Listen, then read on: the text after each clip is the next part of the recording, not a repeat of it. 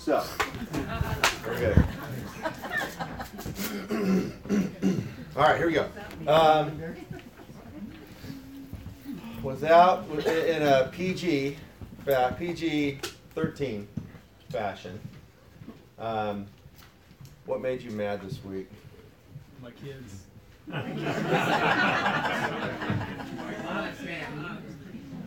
Love your kids. Did anybody ever tell you that parenting is a life sentence? It is. It is a life sentence. Yep. There's no no periods at the end of that sentence. It just keeps on going. What made you mad this week? My job, Your job? Really? What about it? my coworker. Your coworkers?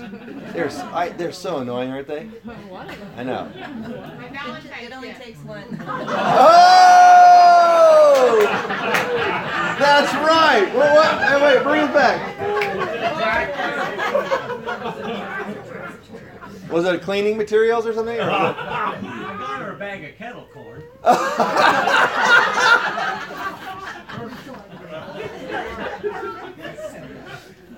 You know, my first really good attempt at marriage humor was when we were first married and we didn't have a broom. Katie wanted a broom. I said, I'll, I'll buy you a broom as long as you promise not to ride it in the house.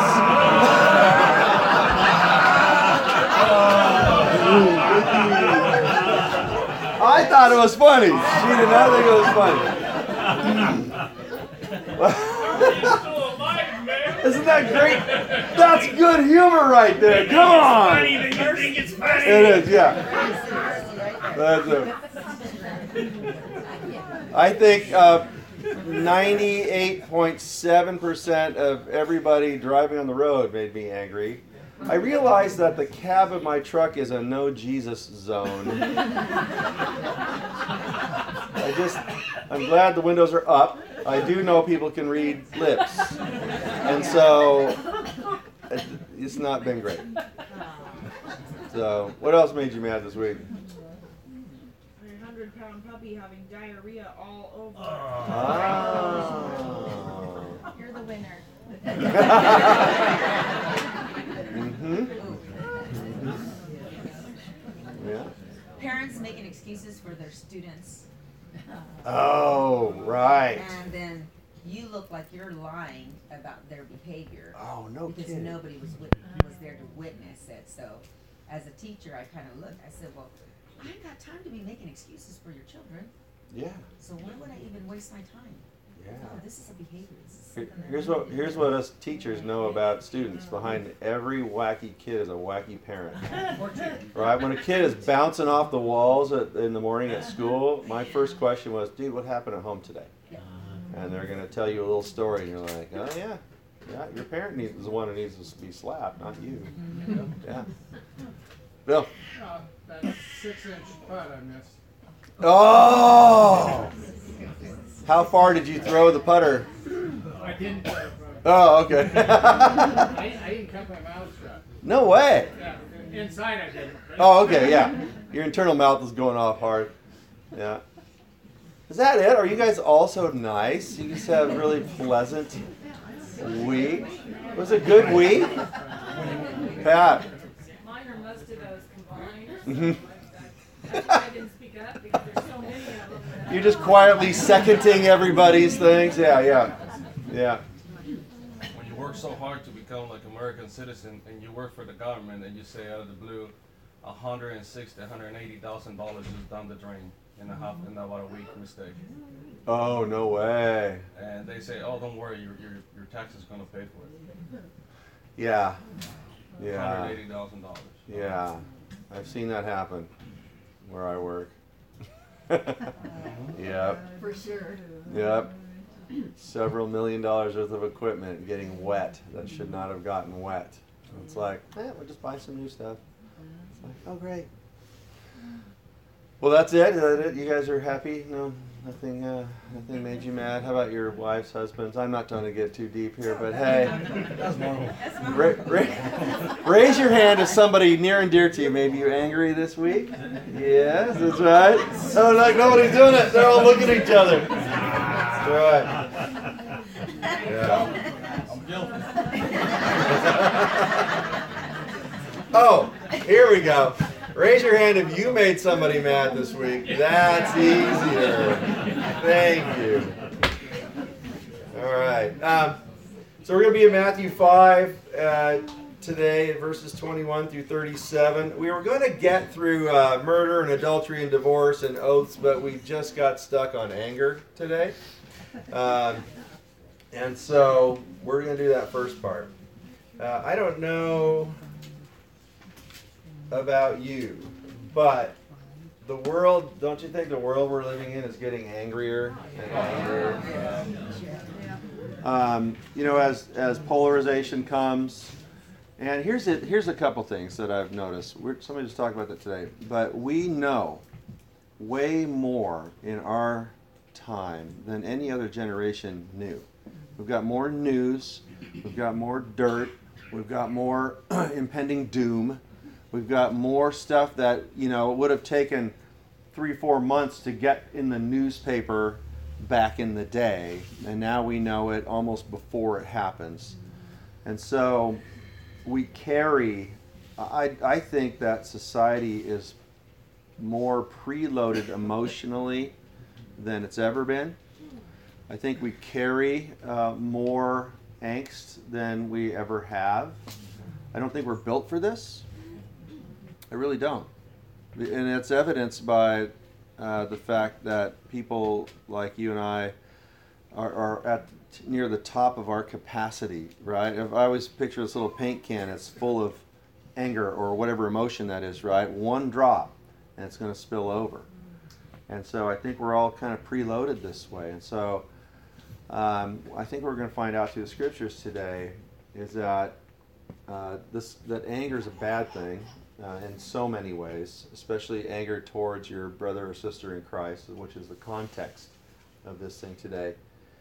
And we're going to have to figure out some ways to chill out, some ways to not know. I mean, ignorance is bliss many times. And there's all that pressure to have to know all the time. We had the news on the other day. We haven't had TV forever. And we got TV, and we had like Fox News on for about uh, 20 minutes in case I can't take it anymore. Turn it off because there's everybody's everybody's kind of you know just low boil angry all the time, no matter what side of the political fence you're on, but it's still the same kind of thing. And so I'm, I'm wondering if step one is to disconnect a little bit. Uh, I don't know about you, but there's enough to deal with in just daily life that I don't need to carry all that stuff along with me.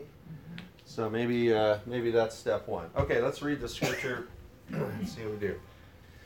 Um, Jesus, uh, doing as he does, turns the thing up to like 11 on a scale of 1 to 10. He says, Now you've heard it was said to people long ago, You shall not murder, and anyone who murders will be subject to judgment.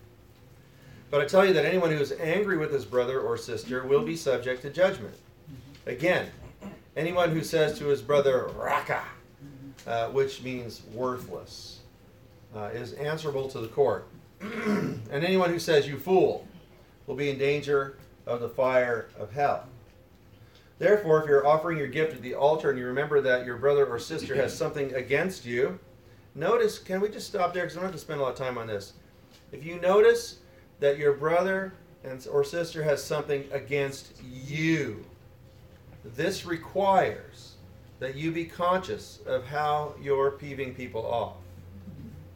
That you know that it's not their problem that they're angry with you. It is also your problem, and it's probably more your problem than their problem. So if you remember that somebody has something against you, then go make it right, he says, right? Leave your gift in front of the altar. First go and be reconciled with them, and then come and offer your gift.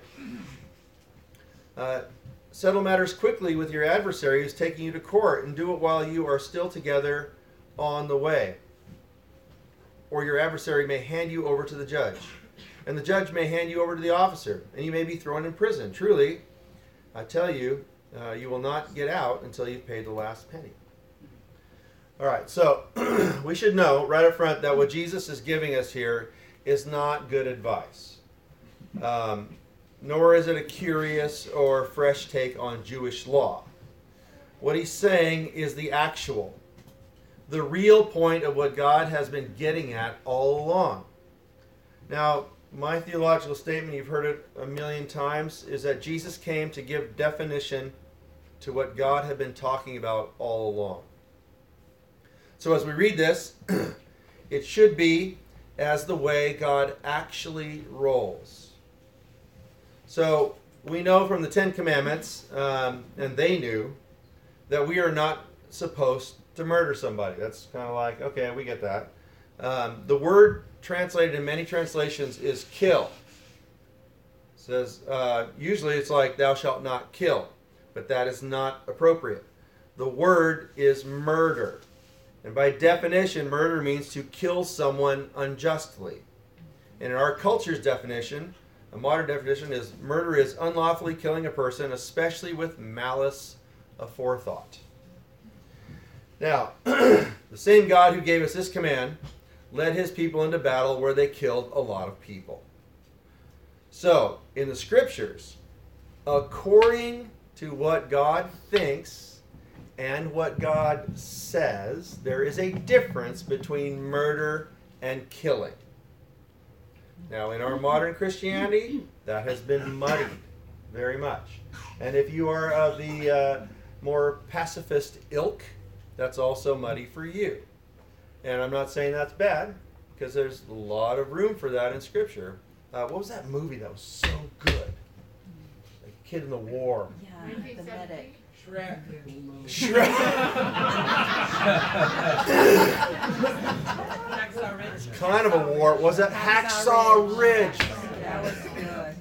If there's ever been a way to pull off your pacifism in a positive and constructive way, boy, that was awesome.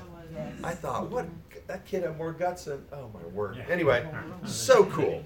I mean, I'm not on the same page as him with all this stuff, but that was really cool. All right. So the scriptures make it make a differentiation between murder and killing. In uh, Genesis 9 6 and in Numbers 35 and in different places, the Lord talks about putting a murderer to death.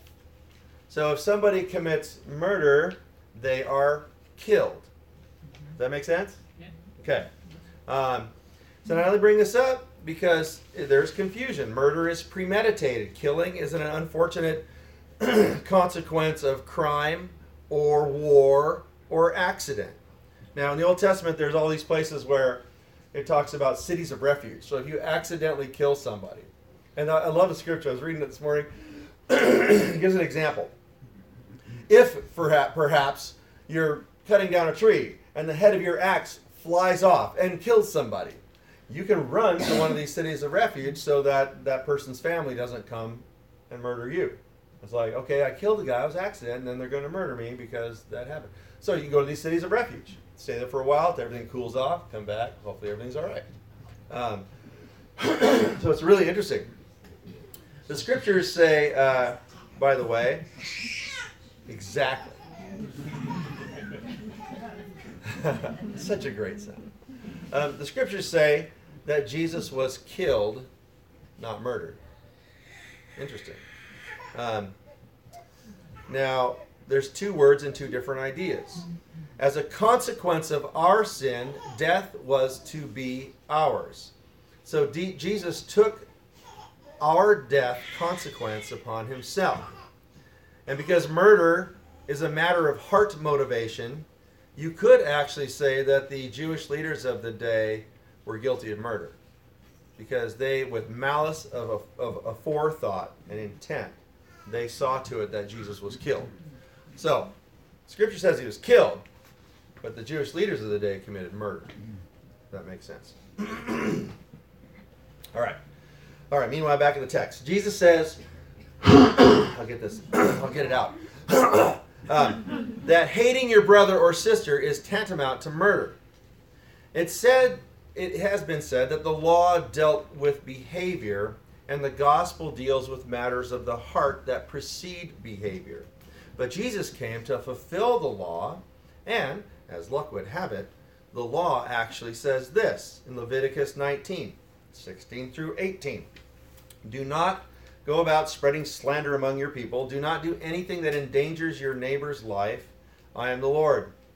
Do not hate a fellow Israelite in your heart. Rebuke your neighbor frankly, so you will not share in their guilt. Verse 18 Do not seek revenge or bear a grudge against anyone among your people, but love your neighbor as yourself. I am the Lord. See, and God's intent from the get go was about the heart. Deuteronomy uh, 6, 4 through 6. Hear, O Israel, the Lord our God is one Lord. Love the Lord your God with all your heart, all of your soul, and all of your strength. And then he said he gave these commandments, right? He says, These commandments that I give you today are to be on your hearts. So God's intent from the beginning was that our hearts would be his. And over time and through through people like the Pharisees, all of Judaism became this external thing about doing the right thing, not really counting the motivations behind it. It's said that in, in the day, back in the day, a Jewish person would come home at the end of the day and they would recount the, their acts of the day, the things they did, to determine whether they had sinned or not. Never taking into account the motivations that maybe weren't carried out but still were lingering and hanging in there. so, the word angry in our context today is really an interesting word. It means angry. so deep. So, you know, the question comes up how can being angry with someone be the same as murder? Well, let's go over to Matthew 15. Um, Jesus says, Listen and understand what defiles a person is not what goes into the mouth, it is what comes out of the mouth that defiles a person. And when the disciples came to him and said, Do you know that when the Pharisees heard this saying, they were offended? And he replied, Every plant that my heavenly Father did not plant will be uprooted. Oh, thanks, man. I'm dying. I appreciate that. You know, I had one of those little eclairs out there. I think about killed me. tasted, tasted great. But... All right. I can't even drink water right. All right. The disciple said, uh, You know, what you said, uh, the Pharisees were offended. He replied, Every plant that my heavenly Father did not plant will be uprooted. Ooh, that's mean words towards them. Leave them, they're blind guides. If someone who is blind leads another who is blind, both will fall into the pit. But Peter said to him, Explain this uh, parable to us. And Jesus said, Even after this, are you still so foolish? Uh oh, he used that word. Um, don't you understand that whatever goes into the mouth enters the stomach and then passes out into the sewer? But the things that come out of the mouth come out of come from the heart. These are the things that defile a person. For out of the heart come evil ideas, murder, adultery, sexual immorality, theft, testimonies, uh, false testimony, slander. These are the things that defile a person. It's not eating with unwashed hands that defiles a person. And though the, the Pharisees were the driving theologians of the day, they were the ultimate in keeping up appearances while being rotten on the inside. They had no share in God's righteousness or his holiness, or in this case, a holy anger that is as clean as God's. Remember what Paul wrote Be angry, but do not sin. Right? Or in your anger, do not sin. Um, and, and he says, uh, don't let the sun go down in your anger, and do not give the devil an opportunity. So, our anger tends to ignite our flesh, making our world very small and self focused. Now, being angry is not wrong. Being angry where your flesh doesn't take charge and where you're not opened up to devil influences is hard. Now, if you're like me, uh, because I am so high and mighty, uh, my fundamental up, uh, assumption is that my anger is justified.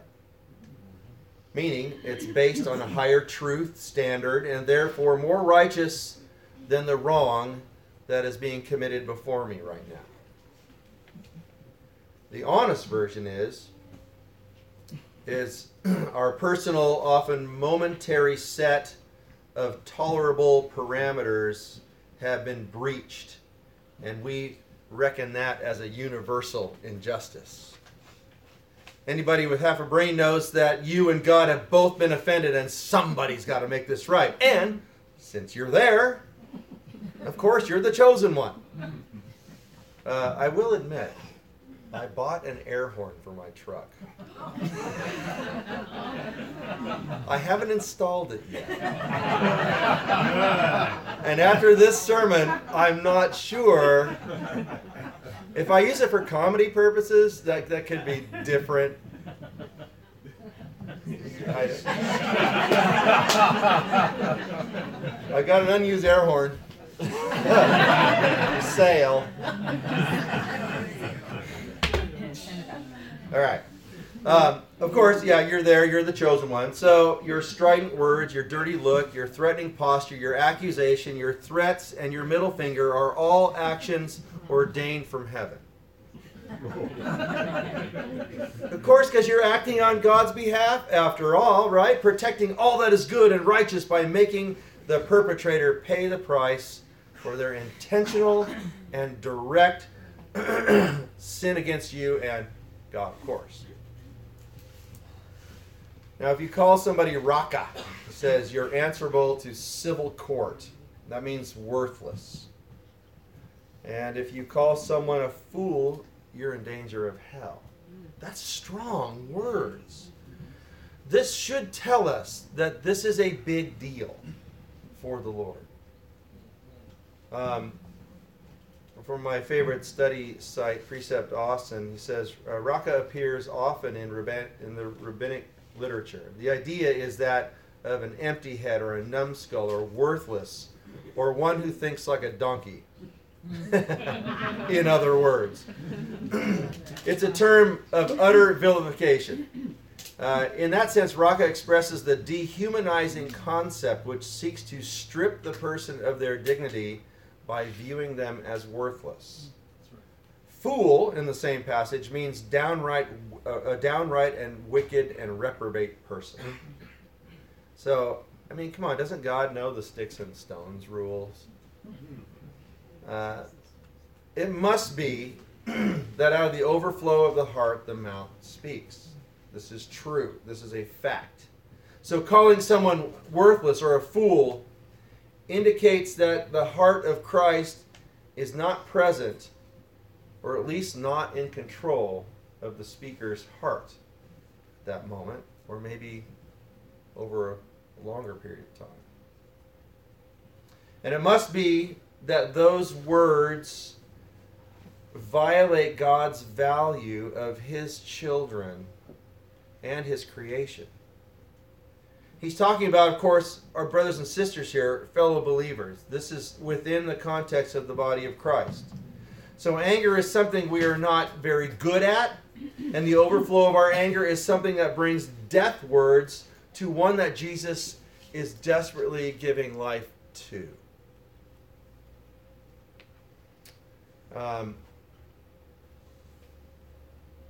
I guess it's best if we decide maybe to to let more things go, to let God worry about things a little more than we do.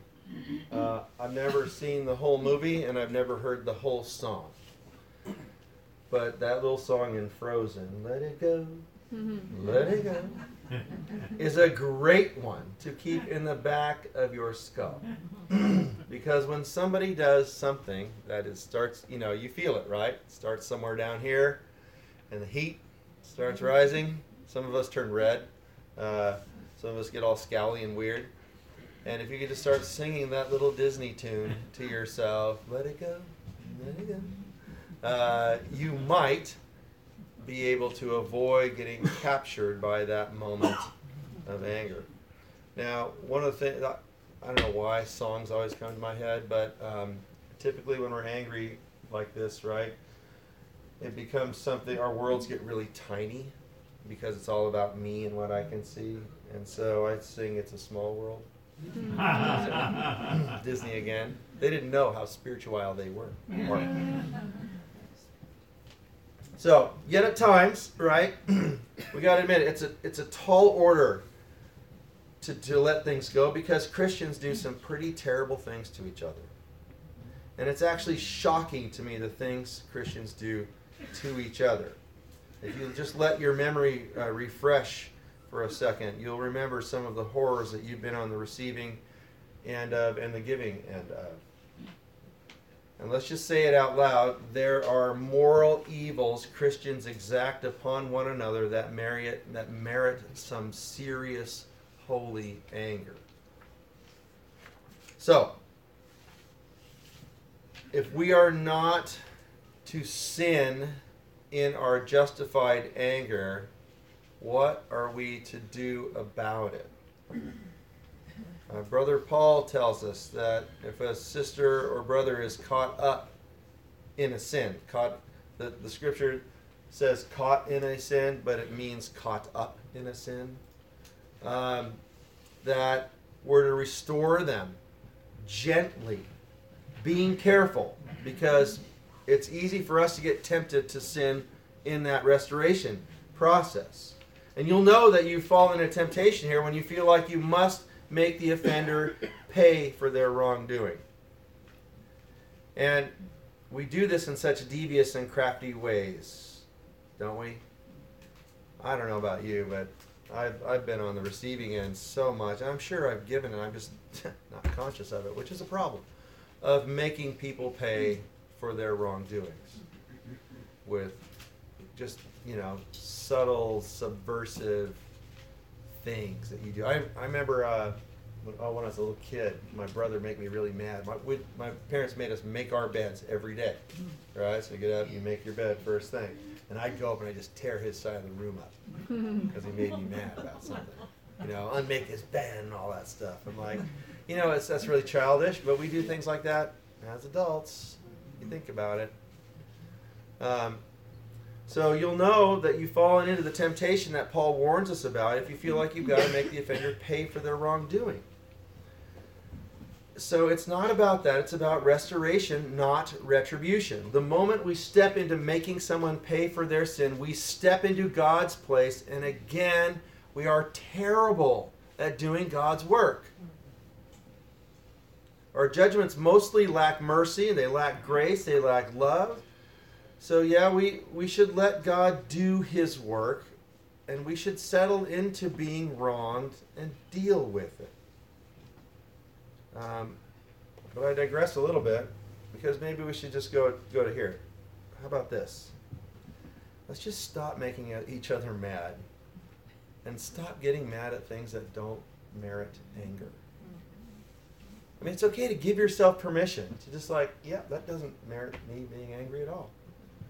You know, and uh, one of the things we talked about in, in our in coaching and counseling is that this crazy little term called of course.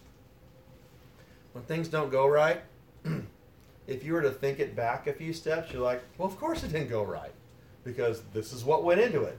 This is the natural outcome of all of that, right?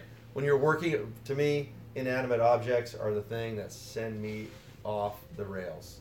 Working on a thing, a, a house, a car, bike, whatever it is, throwing wrenches, saying flowery words.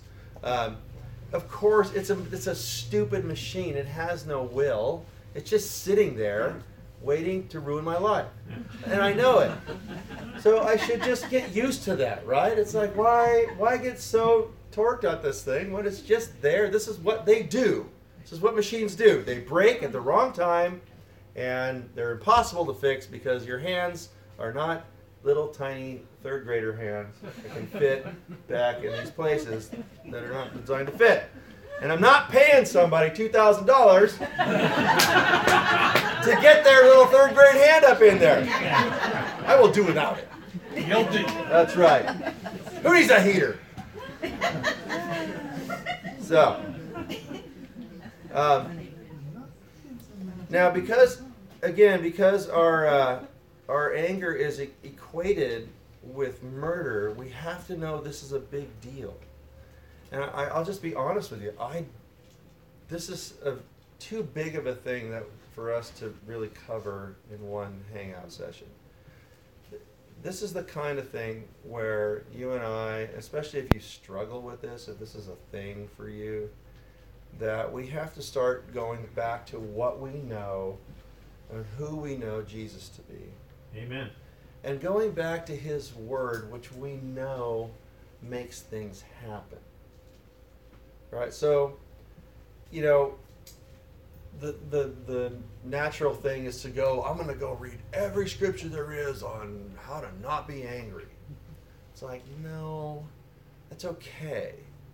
But why don't we go read the scriptures that teach us how to be and how to roll and where this the peace of Christ comes in and how Amen. how to engage with Jesus in a way that takes us further from our flesh and further from the anger that is typically born in our flesh and and acted out in our flesh and how do we find places where we can just breathe in the Holy Spirit and find the peace that we need in these times where we just want to explode and kill someone not murder kill um, Galatians uh, five could could be one of those. Um, starting in verse thirteen. You, my brothers and sisters, were called to be free. But do not use your freedom to indulge in the flesh, rather serve one another humbly in love. For the entire law is fulfilled in keeping this one command love your neighbor as yourself. If you bite and devour each other, watch out, or you'll be destroyed by each other. So I say, walk by the Spirit, and you won't gratify the desires of the flesh. For the flesh desires what's contrary to the Spirit, and the Spirit what's contrary to the flesh. They are in conflict with each other, so that you're not to do whatever you want. But you are, if you are led by the Holy Spirit, you are not under the law. And the acts of the flesh are obvious sexual immorality, impurity, debauchery, idolatry, and witchcraft, and hatred, and discord, and jealousy, and fits of rage, um, selfish ambition, dissensions, factions, and envy, drunkenness, orgies, and the like. And I warn you, as I did before, that those who live like this will not inherit the kingdom of God. But the fruit of the Spirit is love, and joy, and peace, forbearance kindness, goodness, faithfulness, gentleness, and self control. Against such things there's no law. Those who belong to Christ Jesus have crucified the flesh with its passions and desires. And since we live by the Spirit, let us keep in step with the Spirit. Let us not become conceited, provoking, and envying each other. Um, so you know who we are is not that who we are is more and i i just I, i'm still having a hard time wrapping my head around the bigness of this and how big of a deal it is to jesus. And how it goes back to the original uh, that god wanted our hearts from the get-go. And there's certain things that you and i tend to hold for ourselves. And the things that we get really angry at are typically the things that we hold for ourselves. We've been keeping those away from reckoning to the Holy Spirit. And so it's it's one of those things where you know, if, if you've got a thing, you got a pet thing, you got a thing that gets you over and over again, man, that's the thing you got to say, Lord, this has got to be yours because this is killing me. Pops, you had something? Yeah, Brother Foster. Now, if we look on Matthew chapter 5, right? And it says, the beatitude, right? Now, I believe that it is our attitude from day to day that we display upon this earth will be able to take us through not by ourselves, but by loving Jesus Christ and doing what Jesus said. Blessed are the poor in spirit, Mm. for theirs is the kingdom of heaven, the kingdom of God. Now, if a person does not put himself or herself in the place to be blessed by God, that person or those people will not be blessed by God. Mm. So, in my opinion, how I believe it, the Beatitudes simply means the beautiful attitude that we must have each day Amen. in order to God. Amen. If we get up with a comfort attitude, oh, I don't like this, oh, this one is against me. No.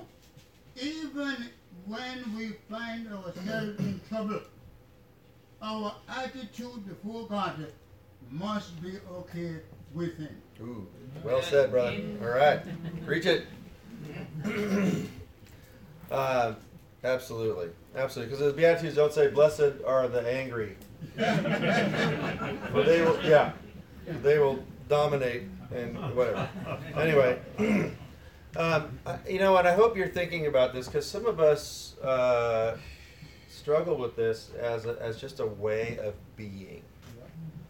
You know, nobody wants to live in the same house as somebody who's just angry all the time. It wears you out. Tiptoe, eggshells. Yep. Oh man, The- how- how- you know how how lovable are you when you're just always bitter? Really hard to love, and it's the thing that we we want, but our anger prohibits it because nobody wants to, nobody wants to get bitten. You know. It's like the dog, that- you know, the dog that's just all nasty. You just throw throw food out every now and then, but you don't go near it. It's gonna bite you. All right. All right. So this brings up another question, though. What do we do about anger toward people that aren't in the body of Christ? We can rip them. Oh my God, so cool. No. No, kidding. James in three nine. Speaking of the tongue, what we say, he says, "With it we bless the Lord and Father, and with it we curse people made in God's image." Do you know that that verse comes to my mind every time I cuss somebody out on the road? Yeah. After. I'm hoping before. I'm hoping we're getting there. Because you know what? That is true, right? How, what kind of uh, Jesus-y person am I if I am cursing someone that God is made in God's image? I'm like, whoa, that ups the ante quite a bit. That- that's that's it. That's a fact. That's a thing. That's real deal right there.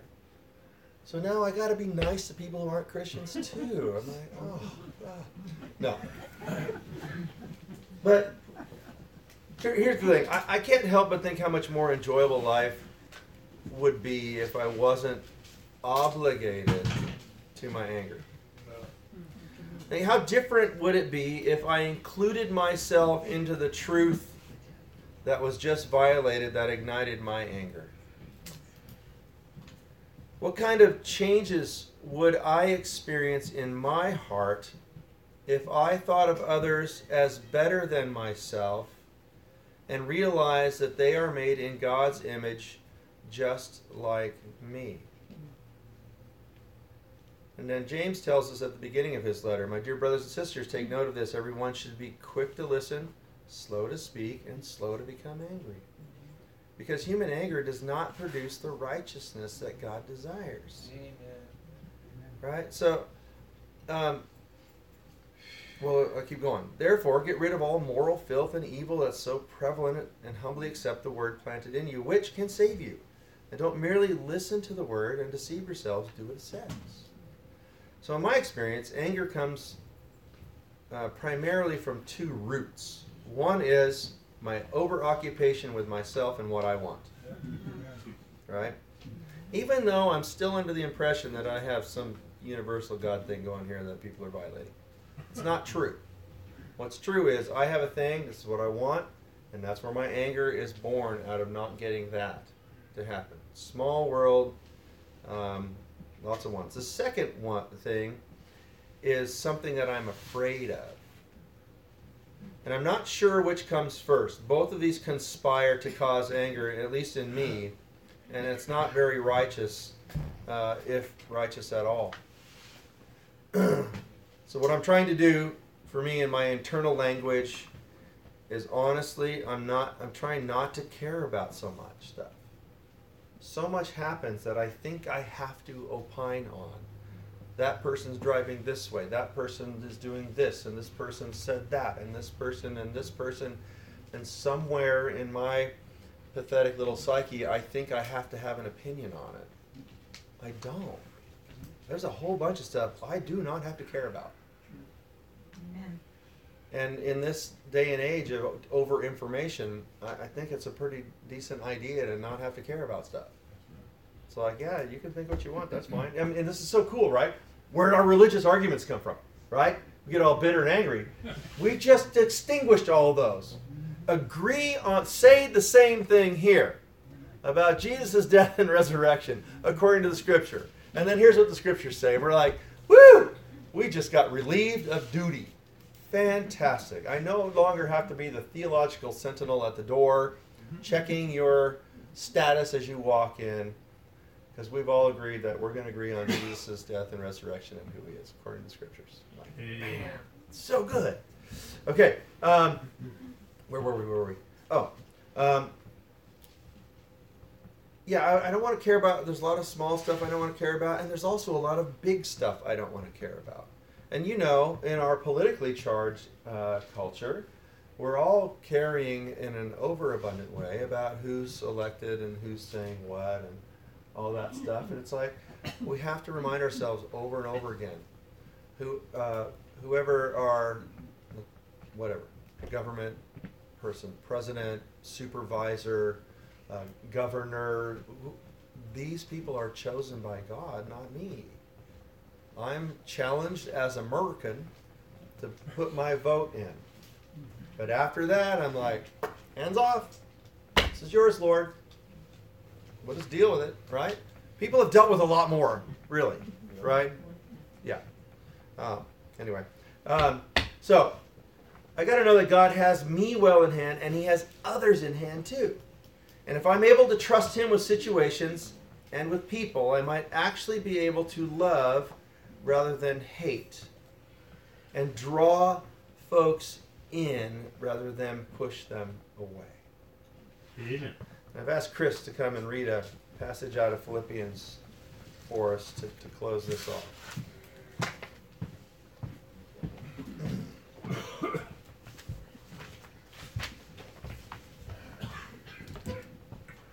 The closing text this morning is from the book of Philippians, chapter 2, verses 1 through 18. This is one of my favorite passages in Scripture. If you want to know why, just ask me about it sometime. Is there any encouragement from belonging to Christ? Any comfort from his love? Any fellowship together in the Spirit? Are your hearts tender and compassionate? Then make me truly happy by agreeing wholeheartedly with each other, loving one another, and working together with one mind and purpose. Don't be selfish. Don't try to impress others. Be humble, thinking of others as better than yourselves. Don't look out only for your own interests, but take an interest in others too. You must have the same attitude that Christ Jesus had. Though he was God, he did not think of equality with God as something to cling to. Instead, he gave up his divine privileges. He took the humble position of a slave and was born as a human being. When he appeared in human form, he humbled himself in obedience to God and died a criminal's death on a cross.